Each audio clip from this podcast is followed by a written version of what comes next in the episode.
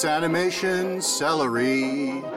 It's crunchy conversations about love. I sleep all night in a cake made of strawberry. Wake up bright in a cake made of strawberry. Living right in a cake made of strawberry. I'm Micah.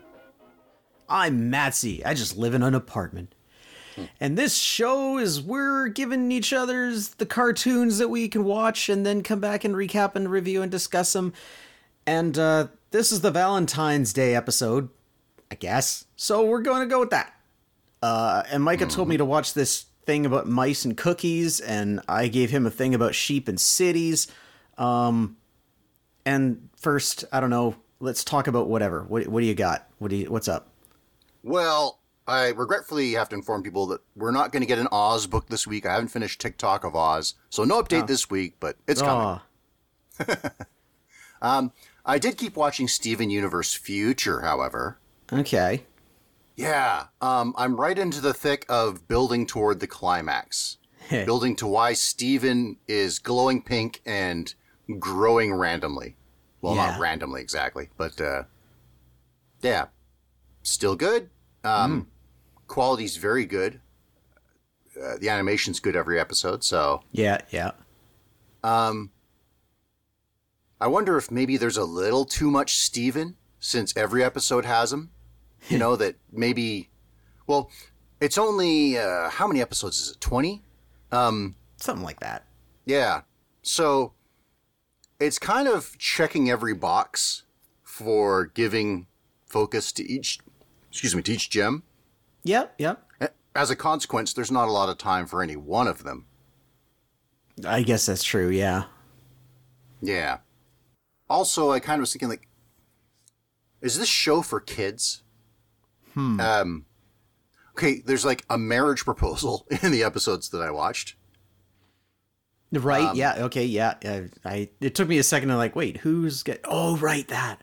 Yeah, yeah. And and there's um like sophisticated themes about uh finding your role in life or like uh well let's see what do they handle they, they handle uh one is being unable to relate to others like growing apart mm-hmm um there was a episode where uh, Steven's dad, Greg, takes him on a road trip with a stop at his parents' place. Yeah. Yeah, and it established his rocky relationship with his parents, Greg's. Uh, uh, with uh, the. Yeah, and it didn't neatly resolve it by the end of the episode, which was kind of nice, actually. Yeah. Those things are even complicated. Yeah, we don't even meet the parents. It's No. just him, like, uh, sneaking into his house to get some uh, old stuff. yeah. Um. So, when I was thinking about this overall, I kind of think that this show is for everybody. It- it- I don't think it's so narrow that only adults would enjoy stories like this. Mm-hmm. I think this is probably good fare for kids that they could relate to all this stuff too. Yeah, I think there is a tendency to um underestimate what kids can understand. Mm-hmm. You know what I mean? Like, you know, they, a lot of things to kind of dumb it down and make it simple, but kids, especially in a modern world like this, like deal with a lot of stuff that you kind of don't think they're prepared for. Like, how many kids have to deal with you know, a divorce at a young age and living with parents who live separately from each other and don't hang out. Like, you know, there's there's a lot of like that basic nuclear family thing is not something you can even take for granted nowadays. Mm-hmm. Oh, uh, to to the extremes. There was an episode where Steven gets checked out by Connie's mom. Connie's mom is a doctor. Right. and she supposes that maybe some of his responses are from past traumas, and then he just lists the things that happened to him, to him in season one. Yeah. yeah, his body I mean, he's Steven's power is healing. Oh yeah, yeah, But then you look at his body, it's like, wow, you've your body has been damaged over and over again. right. Right, In his uh, X- his X-rays full of skull fractures. yeah, yeah, yeah. yeah, so It's rough. uh, yeah, I think any kid that's grown with this cartoon, you know, or is even just a fan of it, they they're well prepared for handling the uh, sophistication of the stories. I would um, hope so. Yeah. Yeah, I I like how it doesn't you know, certain things will pop up and it doesn't really hold your hand too much in it. Like, did you see the episode where um uh Lars and Sadie get reunited and um are talking to Steven about their relationship? oh, all the stuff that happened off off camera. Yeah. yeah, yeah. Yeah. Um, I think what's interesting about that is that Sadie has a new romantic interest mm-hmm. who is uh, non binary gendered. And Yes. they don't make a big deal out of it at all. They don't even mention it. All they do is they just refer to that character with they pronouns. like it's it's a complete Yeah. non-issue. Um, well, part of like you when you bring this up, I I feel like toward the end of Steven Universe, the first series, Yeah. Um, that they kind of were building it uh, from uh, its societal meaning outward, and then attempt like I for me it works better when you build a story and then attach what its meaning is to you in real life. You know. okay. and I kind of feel like they were doing it backwards a little bit, which was you know less palatable. Like like for example, uh, Steven having to uh, S- Steven being a reincarnation of his mother, being an allegory for changing your gender, was a little heavy-handed toward the end. I felt. Ah, yeah. I guess I can. I guess I can see that. Yeah. Yeah. But uh, no, overall, I'm still, still having a good time. Um, got to see another Jasper focused episode, so I enjoyed that quite a bit. Oh right. Yeah. yeah, I I just kind of like how uh, unapologetically brutish Jasper is. Sure. Um, it's getting so you can't find a good boulder around here anymore. Yeah.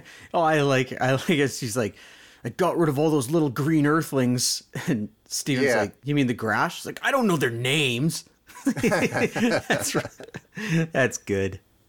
Um, I did have one little disappointment, and there was an episode that had a fair bit of Ruby in it. And I, I it seems to me that Charlyne Yi, the voice uh, for Ruby, that their voice work is getting a little too polished. Hmm. Whereas I like it better as a rough cut, so to speak, where, like, Char- Charlyne's voice work was, uh, how to describe it, amateurish? Or it was just weird. And in Weird. that ep- yeah. yeah, in that episode, it seemed to be moving a little too standard for my liking. Well, Um, I don't know. Maybe she's getting used to it, or, or maybe it's just because I can't remember. Was that was that episode about like our Ruby or one of the other? Ru- Well, I guess if it was Our- one of the Ruby. Yeah, I was gonna say if it was one of the other Rubies, then you would have said like Navy Yeah. or Eyeball or whatever. But Yeah, yeah, it was the it was the marriage proposal episode, and Ruby gives gives Steven the idea Yeah. like, "Hey, just just propose marriage." It's what I did right away. Yeah. Um, and I'm thinking, I wonder if Charlyne Yi had this thing where, you know, she was voice acting Ruby, Mm-hmm. and then she had to do five other distinct Rubies. And so Oh, going back to the regular Ruby is just comfort. It's like, Maybe. this is just my normal Ruby voice. Um, I wonder, I haven't watched enough of We Bare Bears to see how her voice kind of uh, progressed in that show. By the way, not a big thing for me, but uh, speaking of non-binary, Charlyne is a they. Oh, I didn't days. know that. Yeah, yeah. I was not aware of that. Oops. Hmm.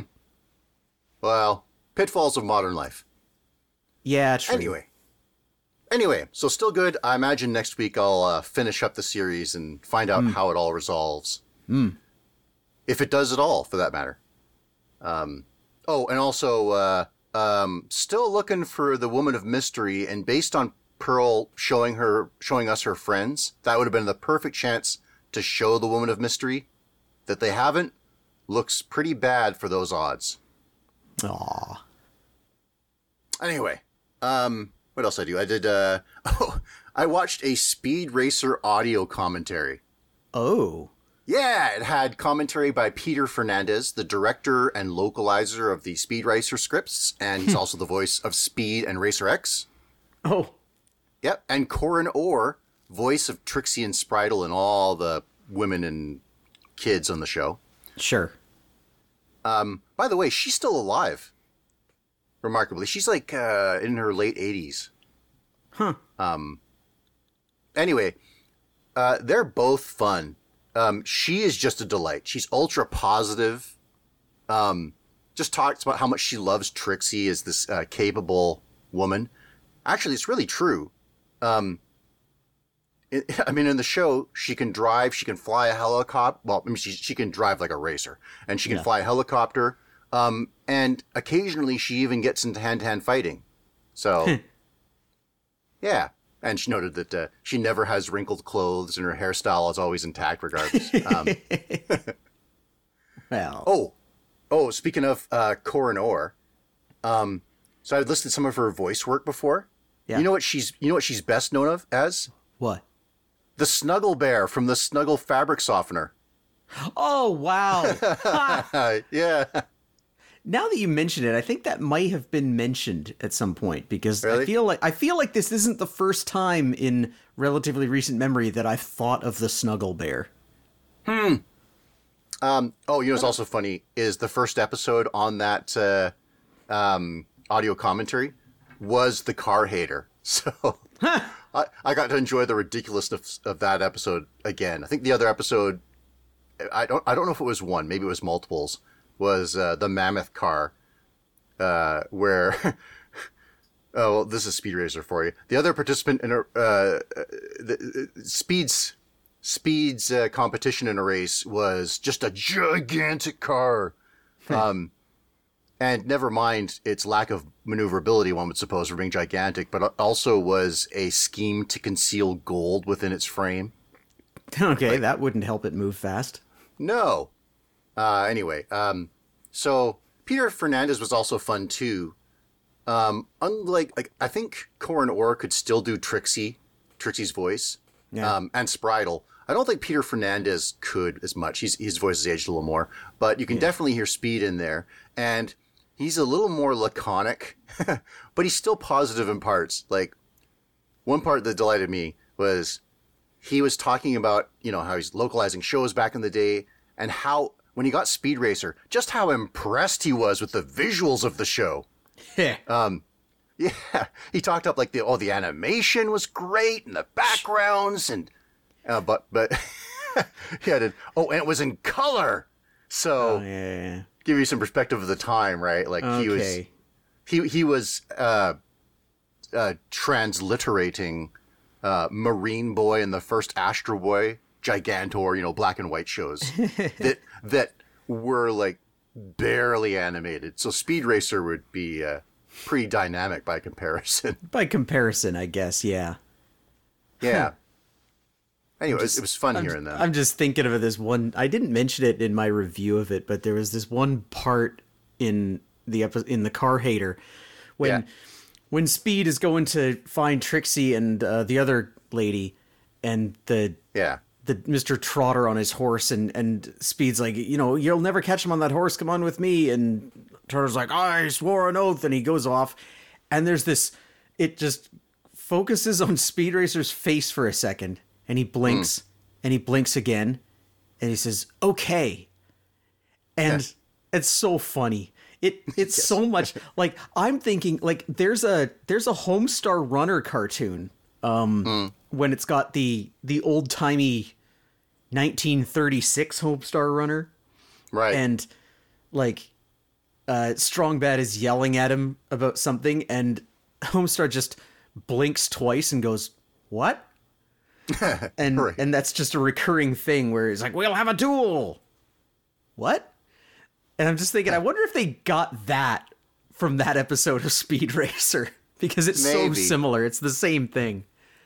Maybe. Like Fernandez said that they'd given him a lot of permission to basically do what he wanted with the scripts. and a lot of the cases, what they got was very bare bones. so he might not even have like known there might have been narration over that that just you know he might not have known was there. So yeah, he said that, yeah, like yeah. like they they didn't even know that Racer X was Speed's brother. Spoilers. Um, but uh, so yeah, he, he was just finding it out as he went along, right? the scripts.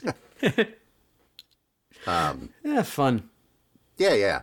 Um, another little bit of fun. Uh, so earlier on, I heard this, or last night actually, there was this big, uh, this this big crashing noise, and the the littlest cat came running out. Right. So it just kind of remained a mystery. I don't know what that was. Well, in the other room, I have a uh, a stack of artwork papers, and he just knocked them all over. Right. Oh.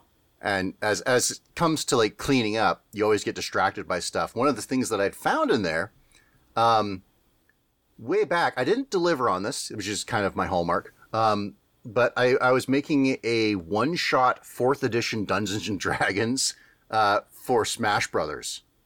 Oh, So- weird. Yeah, yeah, I had okay, so like I think I had all of the uh player character roles represented and I think the playables were there were pre-generated characters for it. Uh it were Mario, whose class was Jumpman. Um uh, Link was in there, uh Peach was in there, Samus and Pikachu. I think it was just those five Okay. and it was it was very much just kind of a hack and slash thing, you know, just to play at a con. I yeah, I, I didn't have it ready for the con, but um, I did just have like remarkable visual aids. So each of those characters, I made a really sweet ink drawing of uh, each of those five characters. But then like other, um, I think Giga Bowser was the ultimate. No, no, there was Master Hand in there too because I drew a hand. I drew a gloved hand. Uh, let's see. Um, there was a in the visual aids. There's a Paragoomba. Um, I think also what. Uh, oh, uh, Metroids and Octoroks. It was a. yeah, it was quite something going down memory lane with those drawings. Neat. Yeah, yeah. Gosh, I'm just I'm just thinking that probably would have been like Smash Brothers Brawl or something. Yes, yes, because I actually got a, uh Smash Brothers brawl from that con- uh, poster from that convention. Ah, So, yeah, neat. yeah, yeah. Uh, I guess that's all I got this week. How about you, Matsy?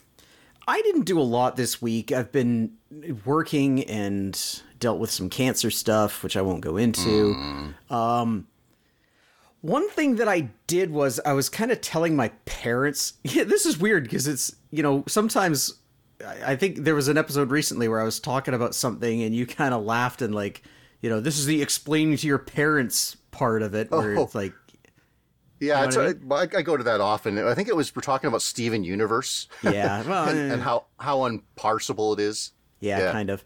Well, I got to talking about uh, Avatar: The Last Airbender with Yeah. my parents, and my mom was having. She was like, "I'm trying to picture what this show would actually go," and I'm like, "Well, it's on Netflix. Let's watch some now." And so we watched the first like I don't know three episodes of it, Yes, Uh, and my parents both liked it enough that they have continued to watch it that's without cool. me around. Yeah. Now, at the same time that was going on, I finished. I mean, I, t- I told you last week that I finished The Legend of Korra, but I Right. I finished it after this had already happened, and so I'm thinking about my mom's tastes in shows, and I'm like, she might like the the Last Airbender, but I don't. I think The Legend of Korra might be a little too sci-fi for her. Okay. I think I think once you get to a giant mech stomping through a city shooting lasers at things that that might be a little um a little outside of uh the more low tech 100 year Okay. war, right? Um but I on the still, other hand, on, on the other hand, relative to us, it is sort of uh, the uh, Roaring Thirties. It is. I think that that Yeah. like I've always thought like 1940s or so, 30s or Yeah. 40s cuz but yeah, at the same and that's why it was so jarring at the end where it's like they they barely understood they barely understand moving pictures Yeah, but also they have multiple story tall robots that shoot lasers. So, uh, okay. It's definitely not an Earth analog. But anyway, um, with that in mind, I'm going to continue with Avatar for a second because I've I'm still reading this uh, Avatar Legends role playing game, and I've gotten to the part in it where it starts talking about how to run a game, how to be a GM. Yeah. Now, I this is always a weird thing for me in in role playing books like this because I I feel like I kind of have a pretty good grasp on being a GM at this point. Mm-hmm. And so once you've learned the mechanics of a game, then the book goes into okay, philosophically, here's how you run a game. And I start to kind of um zone out a little bit because it's like yeah, I I know philosophically how to run a game. Like I the the main difference is the specific game mechanics of this game, but in terms of running a game, you already know it. But I was interested in the ways that this book holds the hand of a new player. Um because I it's it's it has to assume that the people who are playing this game have never played a role playing game before. Oh, I think that ha- it should. Yeah, exactly. I think uh, that's- the problem with role playing games in general until this uh, super popularity of modern D and D, right? Yeah. Is that you you couldn't pick up a book and learn to play. You always needed to have someone else teach you how to play. Right. Yeah. No, I'm with you. And that's what I mean because this book does an interesting thing where it treats the GM like another player. Mm-hmm. And it it lists off things that you can do and it frames them as GM moves. In the same way mm-hmm. that characters have moves that they can do, like attack or you know, plead or trick or whatever. Well, this also has GM moves, and it's like, you know, as the GM, there are these are specific things that you can do, and it's it'll be like, here's a let me hang on, I'm gonna get the book. Give me a sec. Okay. Okay, so GM moves list. Like and so what it does is it lists off all these things that you can do. Inflict fatigue or a condition, reveal a hidden truth, shift their balance, twist loyalties with tempting offers, escalate hmm. to violence, offer a risky or costly opportunity, threaten someone, shift the odds suddenly, exploit a weakness in their history, provide wisdom in unlikely places, turn a move back on them. And then it has an explanation of what these do and example they call them golden opportunities which are examples of times when you can unleash these things. Hmm. And it's like reveal a hidden truth you know if a pc successfully assesses a situation by scoping out the temple they're trying to infiltrate and when they examine the artwork they see a story describing a difficult cr- truth about their people's past um, i like that I like that a lot. I like the idea of breaking it down into, you know, it's still covering like here, you know, as the GM, your job is to build the world and tell the story and whatever. Although this game does kind of treat it more as a collaborative storytelling effort. Yeah. But I like the idea that it's breaking it down into moves like you would make as a player. It's mm-hmm. like something has happened. Oh, you have a trick up your sleeve that you can do at this point to make the story more interesting or move it forward. Yeah. You could still do anything, mm-hmm. but it's good good to contextualize it. Yeah. Yeah. So I think that's a really interesting breakdown of how to be a GM. Hmm. I've mentioned it before. I'm certain, but uh, do you remember uh, Ryutama? Never played this game. Uh, it, it, it's a it's a Japanese role playing game about uh, journeys. So basically, all the player characters get together and they decide to take a trip. Um, like the culture of this world is that everybody, one, at least once in their lifetime, takes a grand journey. Okay. Um, now, in that, the uh, GM sort of has their own player character. Uh, this like personage that shows up from time to time, and in reality, it's a dragon that can shapeshift. Okay. Now, in the same way, you have abilities. You you pick an item, and that affects the game. And also, you have some abilities you can do that uh, diminish your reserve of of, of but you, you're kind of you're you're working with them. So basically, as a GM, you're kind of wearing two hats. You make this adventure full of challenges, but also you're this pseudo player character that shows up from time to time and can interfere. But once you've run out of all that resource, basically the last one you tick off is self-sacrifice, which is kind of interesting.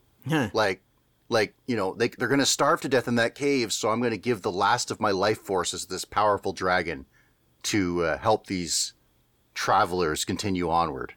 It's kind of interesting.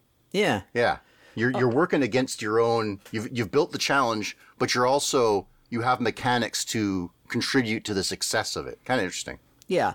I remember, I can't remember if you were there or not, but um, early in my role playing career, uh, we were hanging out and uh, it was one of those things where we just pulled some stupid game out of our butts to play.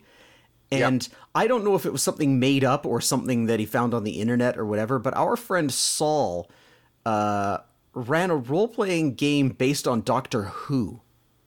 Huh. Do you remember that? There is a Doctor Who game, but it was probably just made up. It was it was probably brute forced into GURPS. Maybe. More than well, likely, The thing that I remember about it is that the doctor was played by the GM. Like the Makes play, sense. the player, yeah, it does make sense. Like the players were all the companions, while while the GM is just kind of, you know, this Hmm. um omni. What's the word for when Say- you know everything? Omni, Omniscient? Omniscient. That's it Yeah. just this omniscient being who can help out a little bit, but most mostly his job is to know everything and explain it. Hmm. And let the companions do the work. And I sort of I think about that sometimes when I'm looking at this, for example, this Avatar game. Mm-hmm. Where I'm like, okay, how do you get the hero like, you know, you have this group of heroes in the world, and I'm thinking, what kind of threats can you have them face because if it's some big world threatening like villain chances are the avatar is going to be brought in to deal with it. Yeah. and Okay. you're and you're not the, the players aren't the avatar. So it's an interesting thought of like how do you build these secondary threats where it's like we have uh, we have some real heroes who can take this person down but they're busy and this is more minor so you do it. Hmm and i wonder about that like thinking about how to build a game i'm like how do i how would i make a story and explain why the threat cannot be handled by Korra. Well, maybe maybe you're right. Like maybe a more granular look at the setting would be nice because all we've gotten is to this point is avatars. That's So, true. Yeah, like kind of like how for Star Wars I'm utterly sick of Jedi, and I would like to see something different in the world. You know, the spice runs and all that, so to speak. I guess it's true. The Avatar can't be everywhere. Um, I sort of imagine like that that hundredth episode of My Little Pony, the fan service one, where Hmm. where all the minor characters were dealing with a wedding, and just in the background, sometimes you'd see the Yeah. main six fighting a monster. I'm sort of thinking of that, where like you know the players are just doing whatever, and then suddenly, you know, Korra and Mako go by in the background throwing fire at this other guy. Like, maybe I, I, don't, I don't I don't know if I'd diminish it in that way, but I would I say instead that it wasn't. Yeah, I, I think you'd have to because I think a lot of fun in that would be to bring in characters that you know to to have like you know you're doing some maybe.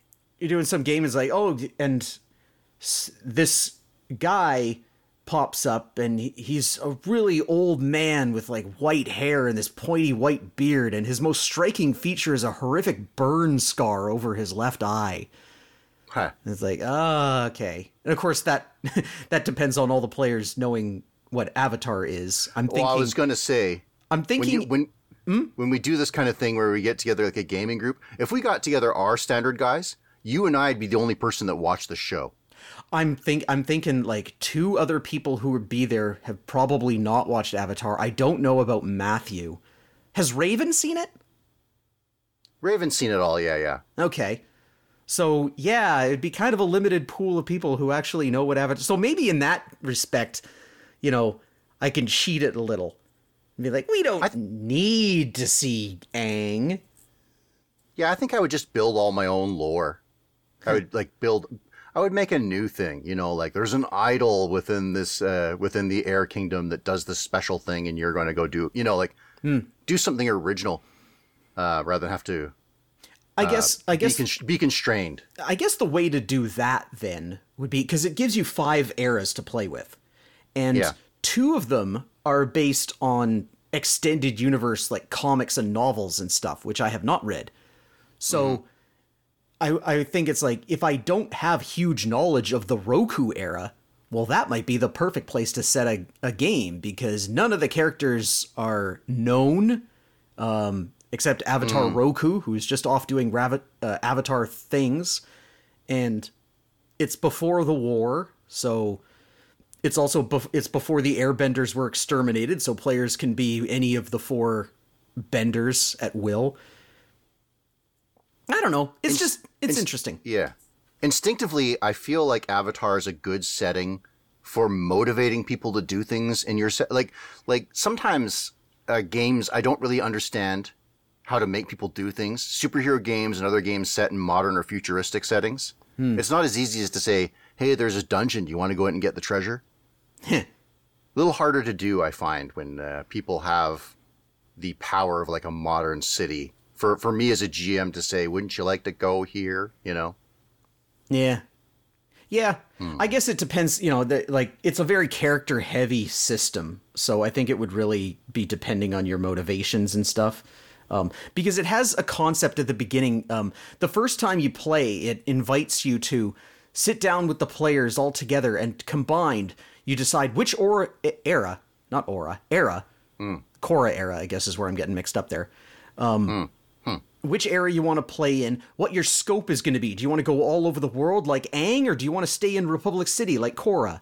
Um, And it also has a kind of uh, a not completely role played on a granular level with combat and stuff, but more like talking through what happened, called the inciting event, which explains how your group became a group it's sort of a a more um meticulous Okay. version of the we meet at a tavern thing. Yeah. Well, that's always been one of the uh, Yeah. lackluster parts of uh, the traditional model. Yeah, this has a whole system built out for how to do it. Um, it's Okay. kind of like I find a lot of comparisons between this and a really obscure game that we once played, which I believe was called Beyond the Wall. Yep. Um, I find a lot of similarities to this, and I find myself wondering if Beyond the Wall was made by the same company, Magpie Games. I think it's just a direction of modern roleplay design. You know, actually, for the chat sections here, I've been kicking this down the can all week, uh, all well, all year actually. Okay. Talking about the OGL debacle, the Open Gaming License debacle for Oh. Wizards of the Coast and Dungeons and Dragons. Yeah, it just never kind of inches in here. But I, I, I, I did always want to make the point in there Okay. that besides the fact that you shouldn't trust Hasbro, you know, now that now that they've totally capitulated on this uh, crisis, um, that you should branch out into other games because D and D really is the laggard in terms of innovation. They're really looking backward a lot, and ga- other games are doing more interesting stuff, like how a lot of games are doing this collaborative storytelling, world building sort of. Uh, uh, not just um, ethic, but an inclusion of mechanics for doing so. Yeah. So, yeah, I mean, talking about Avatar, Over the Wall, um, Blades in the Dark. I mean, there's so many other games out there that are doing so much more interesting stuff. Hmm. Yeah, I'm really I'm really hoping that at some point I can actually get to play this Avatar game. Yeah. Um and I'm suspecting that I may have a lot of time on my hands in the near future. Um but speaking of time on your hands, um who wait, is that Is that anything? Is- what? um well, sheep Speak- sheep has very little of it. yeah, I uh, guess. uh, I guess.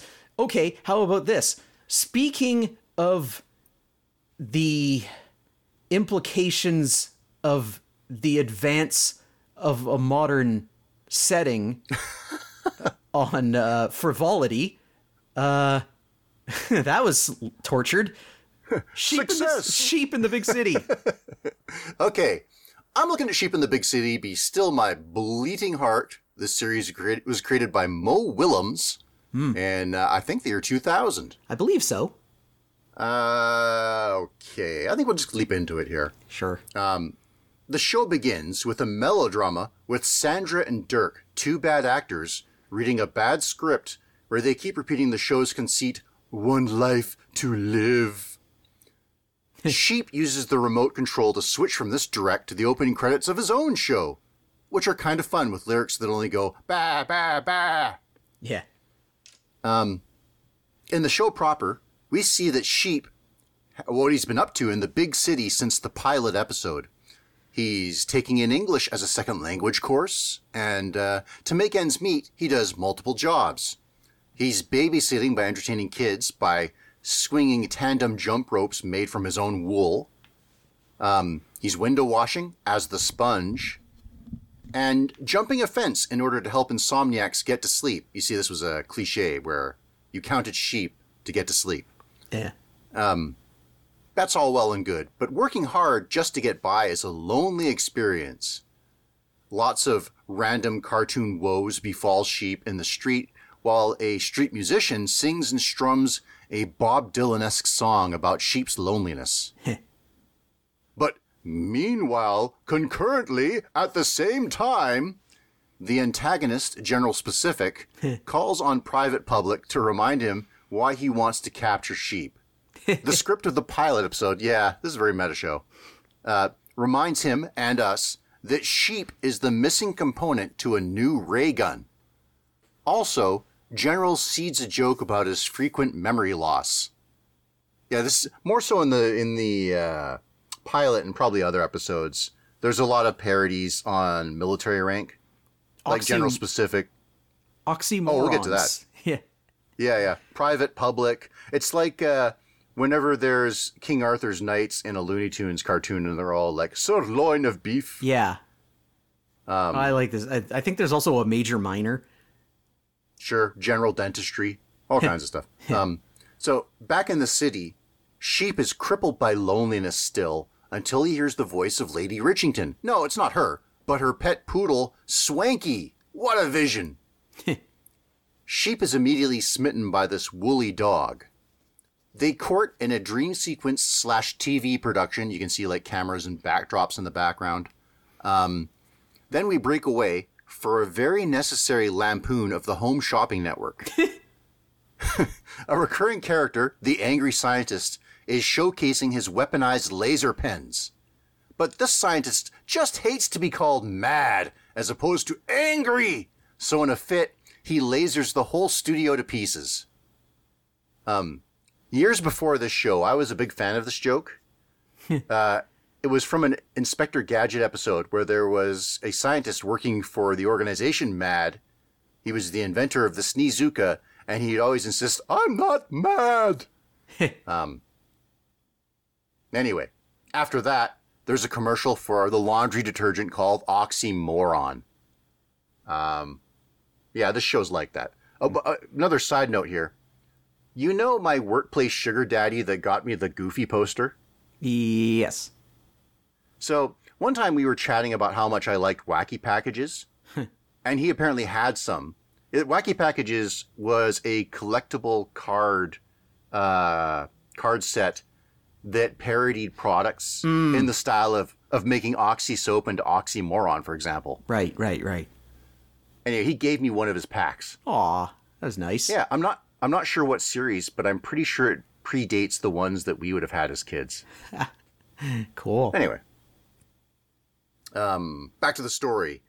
Protective Lady Richington interrupts the dog sheep romance by beating down sheep, starting by taking off her metallic old lady wig and swinging it like a truncheon. um, despite this, Sheep boards her limousine to follow his love, but she's willing to crash the car to shake him off. she hates sheep.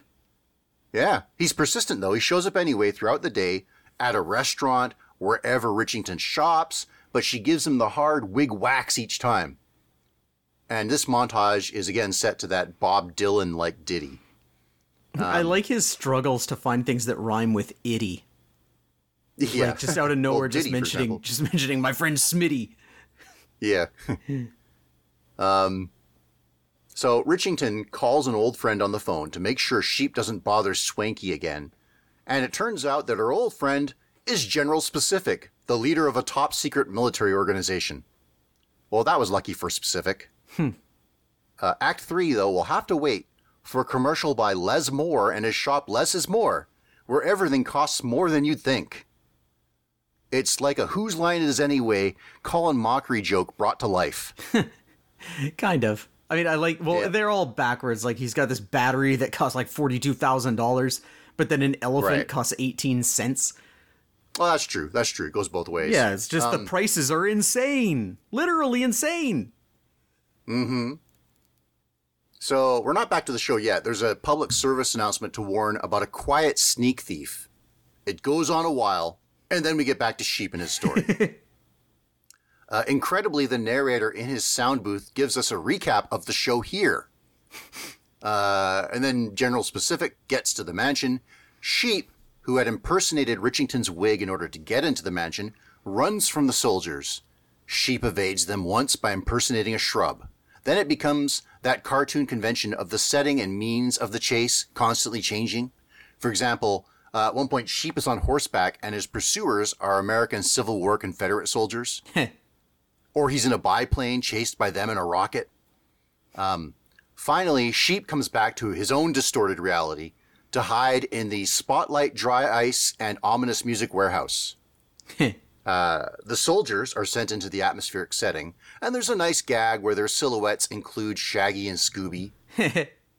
or do I mean Norville and Scooby? Boo, Norval and non-existent. Yeah, yeah. I saw Um, a video somebody put on YouTube. It was like, "This is the best scene in Velma," and it was um, Velma taunting a police officer in his car, daring him to hit her, and he does. Yeah. Oh. It's just Eh. like the car hits Velma and she gets up with like a missing tooth and like, uh, and then the video ended. Like that was like that was the best part of Velma to this person. Yeah. yeah, people love that. Except it renewed for a second season, you know. It did? Yeah. How? Yeah, everyone hates it, but I guess that's enough. How the frick does something like that, like something like that gets renewed for a second season, but Netflix, well, I guess it's a different company, but like shows like 12 Forever and Tuca and Birdie have to either Yeah. completely give up or go to a different streaming service to get a second. That's ridiculous. yeah. It's funny talking about things that didn't transfer. I thought always thought one of the things we liked about Velma was her likability. Hmm. Her agreeability, her niceness. I always thought she would just be like she has a sardonic sense of humor, but not an outright hos- hostile one. Anyway, we're talking about sheeps, not Yeah. Yeah, yeah, yeah. Um, So I was speaking of silhouettes, and uh, speaking of them, the soldiers chase one and capture it. In the darkness, however, they end up capturing Swanky the dog, not sheep. An angered Richington angrily batters General Specific, and hey, that's probably the cause of his memory loss. anyway, Swanky, she uh, purposefully posed as the decoy so shape, sheep rather could escape. And maybe there's something to this romance after all. And then the show just ends with a Swedish guy ranting about how meatballs should be called meat lumps. it's like the uh, Swedish George Carlin or Seinfeld. you know, I think I think most Swedes wouldn't rant so vociferously because we've our town has had so many Swedish hockey players. Oh, yeah. I think they would be like a. Why do they call them uh, Swedish meatballs? They would be uh, meat lumps. Anyway, that's the end of this episode. right. So I've said it before that Tom Ruegger produced shows all wanted to be Saturday Night Live, you know, like Animaniacs and so on. There were apparently some Cartoon Network shows that really wanted to be that too. I'm thinking of this one. I'm thinking of how the early Dexter's Laboratory broke up the episodes with uh, uh, was not Super Friends, Super Roommates. The one, the one where the superheroes are all roommates, or uh, Dial M for Monkey. There were a bunch of shows that were just like vignettes. Yeah. Um, it does not work for me here. Interesting. yeah, you like the show, I guess. Uh, you know, I do. I like the. I Yeah, haven't seen okay. a lot of it, but I remember I I somehow watched the pilot when it first aired. I don't know. Maybe it, too. maybe it was something that I saw and it was a commercial for, and I was like, oh, I got to make sure I see that. Um, yeah. But I remember being amused by the names of all the army guys. I liked the the completely, you know, some you know, we talk about earlier about inciting events and like ways that you can get your players together. The idea that they've made this ray gun powered by sheep, but they've designed it so that only one specific sheep will fit in it and they don't have that sheep. They have to find a sheep that will fit in the machine. Right. that- There's a general who brings that up. Should we have gotten the sheep first? yeah. It's it's so ridiculous that I like it. For for me, none of it really works. Like I think this is all comedy, but it's like it's theory crafted and not pressure tested to see if it can actually amuse people. You know. Yeah, okay. Um, and actually, earlier we talked about the sophistication of Steven Universe Future. I think this show would have been a lot better if, like its title suggests, um, it was about a sheep actually traversing the difficulties of grown up life. Hmm. It's just sort of a footnote in this episode, but I think it would be funnier than than the military and all that stuff if it was just the sheep that can only baa and and has to improvise with his woolly capabilities to overcome like real life things. So you kind of want this to be Untalkative Bunny. Maybe, yeah. I like that show. Yeah, yeah. Um, speaking of that sheep, uh, I actually like the way he looks. Yeah. And I like the way Swanky looks. Mm-hmm. You know, sheep, if you get rid of that wool, never mind his, his weird body, lumpy body that has underneath, but uh, just imagine that his neck continued down at the same profile. He's just a snake. He's got like a snake beak. yeah, yeah, yeah. Um,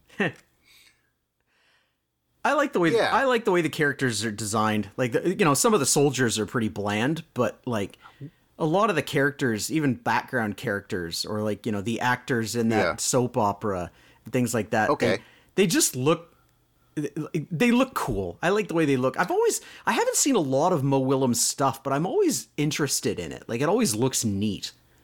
what else does Mo Willems make? The only thing that I can think of off the top of my head is the movie Bebe's Kids. But I, oh, man. Okay. I'm pretty sure that he's done some like animated shorts for like I don't know Sesame Street or something.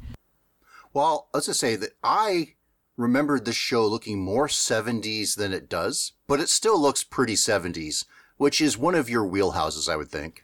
Kind of. Yeah. Oh, Let's let's see. see. I'm just I'm looking, looking- right. Yeah, I'm looking at it too. Okay. Oh yeah. Elephant and Piggie. I don't know what that is. Uh, started his career as a writer and animator for Sesame Street, where he earned six Emmy awards for writing during his tenure from 1993 to January 2002. Huh. You know, that checks out. Uh, one of the voice actresses in this, uh, the one that plays um, uh, Richington, Hmm. most of her credits are Sesame Street related. Uh, so, I see that he was the head writer for the first four seasons of Codename Kids Next Door. Hmm. Uh, and he created another television series for Nickelodeon called The Offbeats. don't know that one. Hmm. I do remember that actually. What the heck Yeah? was it? I remember the name, but I can't think of what it was. Uh, gosh, I gotta go look that up now. Because it looks like there's the Offbeats, who are a leader of like, who are a series of like quirky kids, and then there's Okay. the Populars, who are kind of the the antagonists of it. Hmm. Huh. I I should. guess I'll just finish. I'll, I'll finish my points with one thing. Uh, I did have a weird game that I played while watching the show. yeah. Uh, I convinced myself that most of the cast was Tom Kenny. Y- y- Of course, none of them are, but yeah, You could you could trick hear- yourself into that. Yes. yeah, yeah. General Specific sounds a little bit like Ice King. Yeah. The narrator. Yes, yes. They all kind of sound a little bit like him. Yeah. Hmm. Anyway, this was this was fine. I didn't like it, but but I don't I don't have any vitriol to it. It's fine. All right. That's I guess that's what you can ask for. Um, let's see if we can keep that uh, keep that demeanor at a baseline here as you go to if you give a mouse a cookie. Yeah. Excuse me, if you give a mouse a cookie. Yeah. Yeah, if you give a mouse a cookie.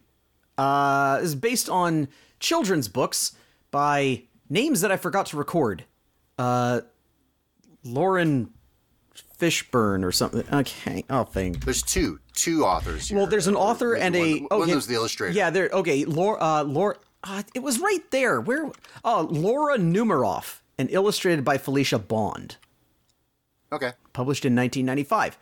Um, and the idea of the book was that it was kind of a slippery slope, it's described as here, um, where if you give a mouse a cookie, then this will happen, and then this will, ha- and it goes around and around to kind of a starting point again. So it's basically kind of if then um, effects and causes. and that Ge- Now generously expanded into a animation. yeah. Um I'm kind of I'm thinking about this this is obviously for really little kids. And I'm kind Yeah. of thinking, boy, how early do kids need to learn about if then statements nowadays? Because this one, yeah, when did this come out? uh, the animation is 2020. Okay, yeah, it's an Amazon Prime video thing. Yeah. Uh, so yeah, so this is the Valentine's Day episode. It is called it, well, the show is still called "If You Give a Mouse a Cookie," but this specific episode is called "If You Give a Mouse a Valentine's Day Cookie." Mm-hmm. So, oh, and I should probably explain that the the idea of this is that there's a boy named Oliver who has a mouse friend named Mouse, and it seems like this is a trend in this town where there are multiple children who have an animal companion uh, with their name. And speaking of animal companions, just to clarify something that I said last week, uh, there are two different classes in the Avatar role playing game. One of them gets a small animal like Pabu or Momo, and Yeah. one of them gets a big animal you can ride like Naga or Appa. Sweet. Okay. There you go. A lot of Avatar in this episode to make up for my not having anything else to talk about, which reminds me of something that I meant to mention and forgot to mention, so I'll do it now. Um, okay. I saw on Netflix that there's a second season of uh, Samurai Rabbit: The Usagi Chronicles. oh, hey, there's something that got renewed. Cool. I need to watch that, although I am terrified of it because I was very scared of how the first season ended. Not in an emotional, like, oh, how are our heroes going to get out of this, but more like, oh no, they're not taking the show in this direction, are they? It So needs to be more like Velma. Hmm. Um. I I have too much vitriol for Velma, given that I haven't actually watched it. I'm just Yeah. I'm just jumping on the bandwagon according to what the internet says. Anyway, maybe I'll report back on uh, Samurai Rabbits Well, next week. You, you you watched enough to get to the cockroaches humping, so Well, yeah, that was the first couple minutes. yeah. So I guess that's all you need to see, really. But there's no cockroach. That's our review. yeah, of Velma. yeah, yeah, yeah. Um, so there's no cockroaches in this, though. No. All right, so what did I say? Uh, Oliver has a mouse. He gave him a cookie one time. Now they're best friends, and there's various other kids who also have uh, talking animal companions. and this is Valentine's Day. So it starts in the morning with Oliver surprising him with a Valentine's Day cookie, you know, heart shaped with pink frosting on it. And hey, Mouse is like, all right. But he's like, aw, you don't get a cookie. But Oliver's like, ah, that's okay. I don't need a cookie as long as I got my best friend, who is a mouse. And the two of them spend the next two minutes singing a song composed almost entirely of the word together. Yeah. Afterward, Also, also weird combinations. You know, like Hmm? Yeah. pancakes, pancakes and syrup. Sure. Yeah. Cookies and milk, of course. Yeah. Muffins and jam. I don't know if I've ever put jam on a muffin. no, I mean, I guess you could if it was a bran muffin or something, but I had a blueberry muffin this morning and I didn't feel that it needed jam.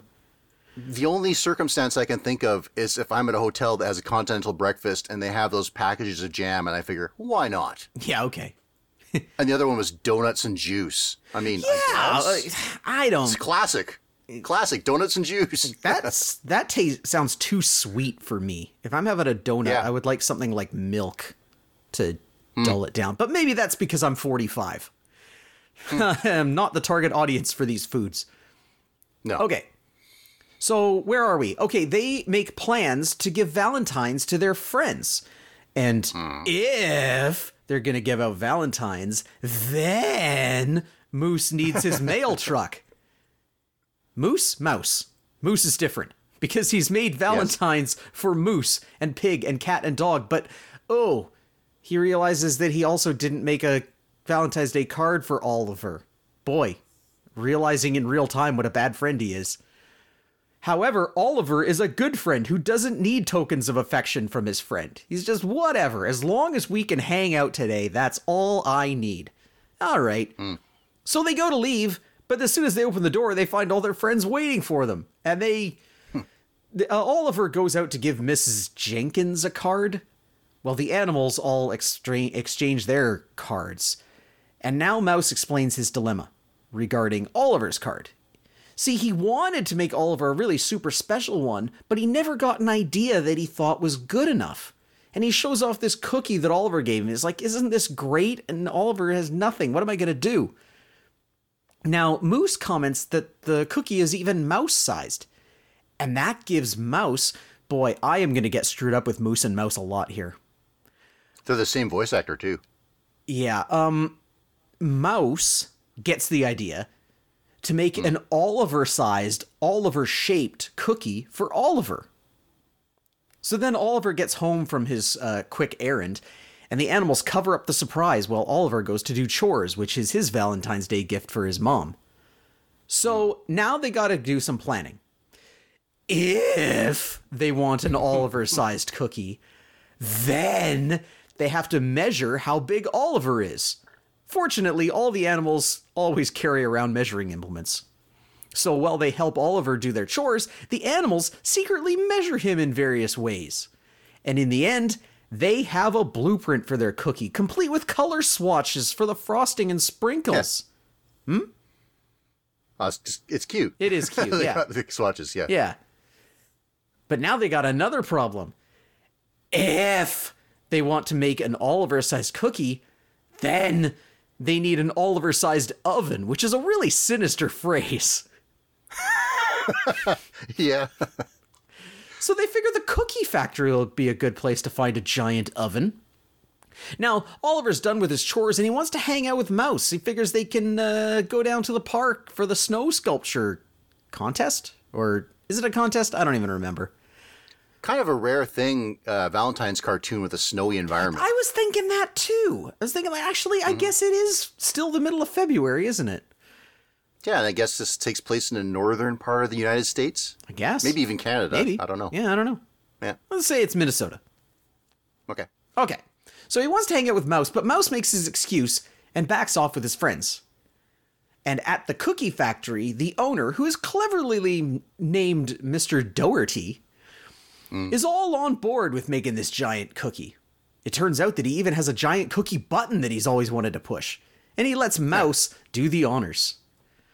Next, so, you know, that makes the batter. And next on the assembly line is the cookie cutter box, which is, uh, I guess more useful than Donatello's egg painting box. Yes. Uh, this thing even has a handy slot for inserting giant cookie blueprints. It's from the Bat Cave, this thing. Yeah, really, yeah. yeah, And the cookie comes out nice and Oliver shaped, and they add sprinkles to color it in. But Dog pushes the wrong button and screws the colors up. But hey, the baker is happy to call it a test cookie and makes another one. Uh, turns out they put the sprinkles on it before the baking section, which seems to me it can only go wrong, but uh, I'm not a cookie baking expert. While it's baking, Mr. Doherty shows off uh, how an automated system takes cookies from the assembly line to be boxed and stacked on pallets and put on trucks. This is literally my job. And I can I can tell you that no matter how automated the machine seems, it still needs a Yeah. person to supervise it when the robot goes awry, which it will.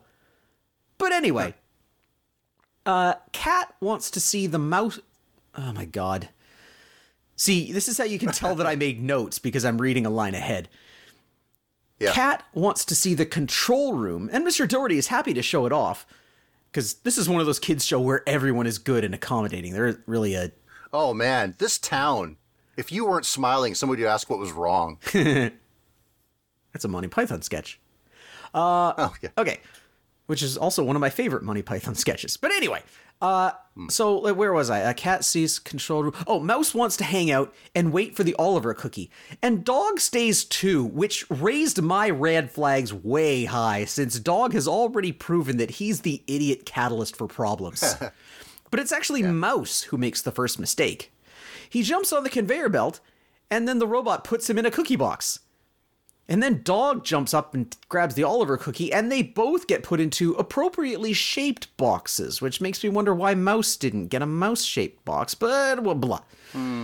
They get put onto a truck and sent out for the delivery as the others get back from their impromptu factory tour. They figure Mouse must have just taken the cookie home. And Mr. Doherty is inspired. Hmm. Anyway, the truck that Mouse and Dog are on arrives at a place, and when they get out of the truck, they find that town isn't far away, so they walk with their big cookie. Meanwhile, Eh, Oliver is looking for Mouse, and Pig and her human companion Piper meet up with them, and they head to the park to make snow sculptures, figuring maybe that's where Mouse went. Pig is uh, staying silent on the surprise here, although she is legitimately does not know where Mouse is. By the way, hmm? you're talking about walking with this cookie. At one point, Dog says, This cookie's getting heavy. And he passes it to Mouse.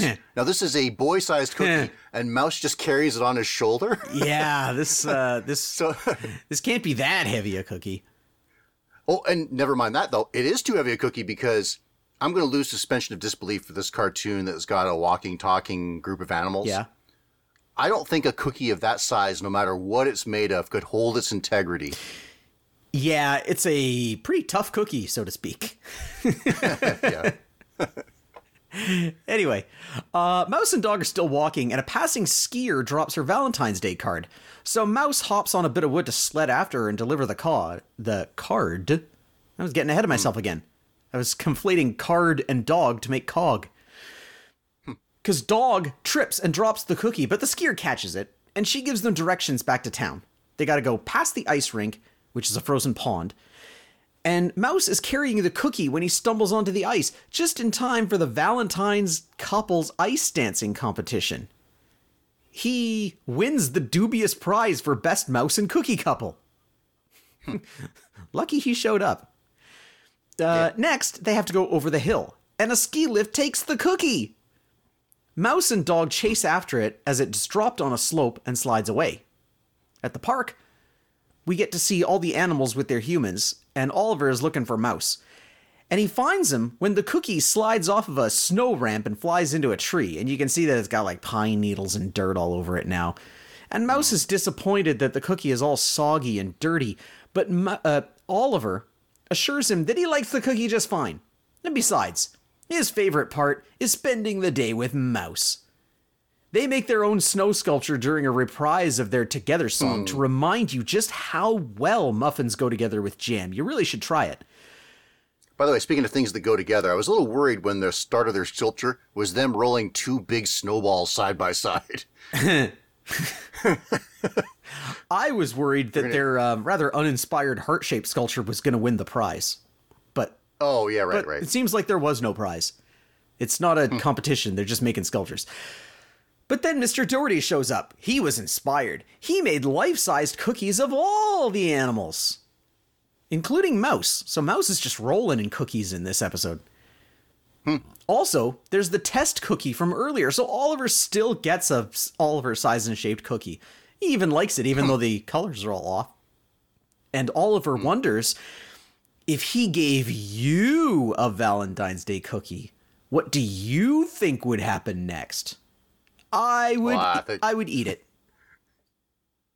Well, then it would lead to a glass of milk, and then it would lead to a who knows, you know. Oh, I'd have to go to the store to get the milk, and then while I'm there, I'm thinking, oh, I, I got to get some more peanut butter too, and some tuna, and maybe bagels would be good. And then I end up spending more money than I meant to, and then my rent check bounces and I'm out on the streets. Ah, Sh- This is the melding of what I wanted in Sheep in the Big City. yeah, I gotta, I gotta live on the streets in the big city, the big old city with my friend Smitty. Speaking of these merging these two, last week I unironically complained about shows where uh, people don't have distinct names, and we picked shows where characters are named Sheep and Mouse and Moose and Cat and Pig and Dog. Yeah. so yeah, Well, what do I say about this show? Uh, it is very obviously for little children. yeah. It looks like the book. It also looks, to some extent, like every other really little kids show. Say, Yeah. Caillou. Um, it's, uh, I had one in my head a second ago, and it just kind of floated away. oh, um, what what's the one with the ballerina, the mouse ballerina? Oh, That'd be a good one.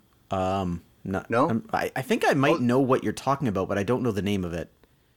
Yeah, we don't know our kid shows very our little kid shows. I think that- there's the one too with the the two rabbit uh, sister and brother. Peppa. Looks very much like. I was well. Oh, there's Peppa Pig as Peppa well. Pig is yeah. popular, but it doesn't look like this. It has its own style. No, no, no, no. Um, I, I think yeah, yeah, you're right. It preserves the aesthetic of the book pretty well. Yeah. But the animation just doesn't quite do it for me. There's a little too much um, uh, limb pinwheeling. You know, Yeah. they haven't drawn new stuff. It looks it looks like one step ahead of the early Flash animation cartoons, like uh, sixteen or uh, Yeah. Jacob Two-Two. There's that's a good comparison. Uh, there's more attention given to Mouse, which makes sense. He gets more kind of draw- more drawings. Yeah. But a lot of the humans are just kind of pinwheeling. Yeah, a little bit. Um, for the for the designs. Now it's pig watch time. Oh. I do appreciate a chubby pig, but but I really like it when I see a svelte pig, like pig in the show. yeah, Um. Also, I enjoy how enjoyably effed up looking cat is. kind of. cat looks pretty weird. The yeah. eyes, like all the characters Yes. have yes. all the characters have dot eyes, but they took the extra effort Yeah. to put like white fur around the eyes, so they end up eh, looking like it's just like staring wildly all the time. Yes, and I'm not sure. I, I bet this cat doesn't blink in the whole show. uh, let's see. So yeah, no, I'm not really the target audience for it, but like No. I I realize what this show is, so I'm not holding it against it as it goes. Like I'm just watching it. Like yeah, there's not going to be a major antagonist. Nothing is going to go really wrong. No. the cookie's probably going to get wrecked. Or I was actually kind of worried. Like I was I was in such a feel good mode that I was worried that um, Oliver was going to get more and more depressed as Mouse kept making more and more excuses to not hang out with him. Now that's not fat chance though. that's not the way the Yeah. story went. It's more feel good than that. So, hooray! I guess, you know, if you're settling into a show like this and you think this is going to be nothing, no stakes are going to be really high and nobody's going to be real disappointed. And then you, as the viewer, would be disappointed if somebody was disappointed, but it doesn't disappoint you that way. So it's just feel good. You get exactly what you think you're going to get. I thought the adorableness of a mouse and a cookie would carry me really far. Um, eh, it's okay. Yeah. It didn't really fully de- deliver on my awe vector. Yeah, it doesn't. Uh, uh, character designs are not that appealing, really. Um, although like the, the pig of is okay. yeah. The pig's okay. yeah, yeah. Um, voice cast. yeah. Mouse is Roger Craig Smith. Who is that, you ask? Uh, yeah. you might know him best as Sonic the Hedgehog, except in the movie. But Yeah. in like Sonic Boom, which is a surprisingly good show, by the way. Um, It's not bad, yeah. And he's Batman in the current DC animated movie universe. Hmm. Who is not that cool a character. but- Another Um, another voice that caught my eye was Jeff Bennett, because yeah. I'm sure he's done a lot of things, but he was fresh in my mind because he is the radio announcer in The Legend of Korra. Oh, is he? Okay. He is. Ah, I was gonna like. Okay, he's he's Petrie, the uh, pterodactyl in the la- or pteranodon, I guess, in the Land Before Time movies. Oh, okay. the the videos, not the original movie. Right. Um, And for animation celery links, he's Bradley Uppercrust the Third in an extremely goofy movie. Wow. You know, that guy who's kind of Rob Paulsen for your uh, to your ear. Yeah, Uh, that character who looks like he should be voiced by Rob Paulsen but isn't. yes, yeah, yeah, Because uh, I guess PJ is. Uh, they would notice. yeah, yeah. So, There's a couple more voices here, I think. Okay. Uh, Jessica DiCicco is Pig, and Lynn and Lucy Loud in The Loud House, and uh, Gwen in Mighty B, ah. and appar- apparently the Patchwork Girl in Dorothy and the Wizard of Oz. Oh!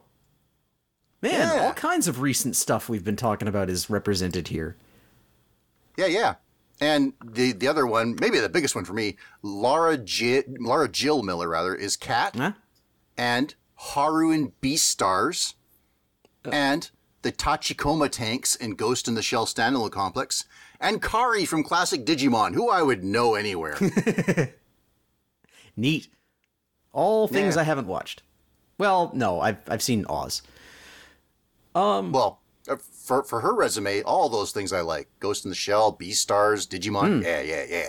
Cool. So yeah, uh this cartoon is exactly what you think it's going to be, more or less.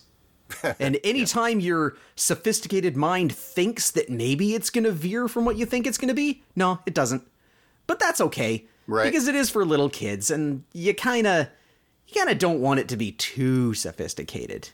You know, I guess not. this isn't a cartoon where you have to deal with uh, you know, some new friend who moves in and wants to have she her pronouns. Well, I don't know. Maybe. I'm not, I can't recall pronouns for any of the animals. Maybe some of them are theys. Yeah, maybe. Although I'm pretty sure right. I'm pretty sure that moose, mouse, and dog are male and cat and pig are female. Probably. Yeah. All right. All right. All right. All right. All right, all right, all right. Let's get to next week. Okay. No more. No more of this mushy stuff. Boo. We got a different theme next week. Uh, we're talking about cartoons that might be forgotten. Maybe they're disliked, but darn it, we like them. Yeah. At least the person recommending them likes them. We'll find out whether or not we uh, find some gems here. Yeah, we'll see. Matsy, you would be hard pressed to remember or know this cartoon called Monkey Magic. Oof, no. I would like you to watch the first episode, Enter Stone Monkey. Okay. Boy, I got no idea what I'm looking at here. Neat. Um, for you, I went for something kind of forgotten, although there's kind of a reason that it's forgotten. Um, Okay. The old Disney afternoon, right? Okay. We got our Gummi Bears and DuckTales and uh, Darkwing Duck, TaleSpin, Rescue Rangers, Goof Troop. Some people might even remember the later days when they added bonkers and such things. But there was another Dis- Marsupilami. Marsupilami. Oh boy, yeah. No, there was an Yeah. actually. You know what? What I originally wanted to do was a show called Raw Toonage, but I couldn't find it. Okay. Um, so instead, I went for one of Disney's other animated shows that never quite reached the heights that the other ones did. It's called Alright. Wuzzles. oh, ha, yeah, all right. Neat. And there's a Neat, neat. There, there's a reason why it didn't go as far as the other ones, but we don't need to dwell on it. Uh, we'll just uh, talk about the episode called Moosel's Monster. All right. I'm actually looking forward to this. Okay. Cool. Well, that's this show, though. You got to wait a week for that one. Uh, in the meanwhile, why don't you give us some other shows to watch and maybe some stuff to talk about? Maybe even send me a Valentine. Maybe a dongle goblin. I am at Drab Swatch on that stupid platform Twitter. I'm also Itsy. uh, I'm also on Twitter.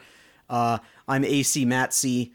I don't think I saw any terrible trends this time, or at least I didn't click on them. Um, so that's a plus for me. I interacted with Twitter less. But you can interact with this perfectly romantic celery stalker slogan.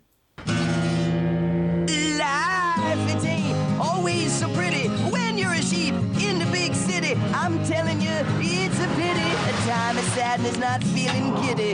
It don't matter if you're witty, you'll still be lonely. Every bitty.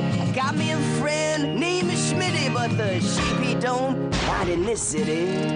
Yeah, I'm telling you. Life it ain't always so pretty when you're a sheep in the big city. Go sheep.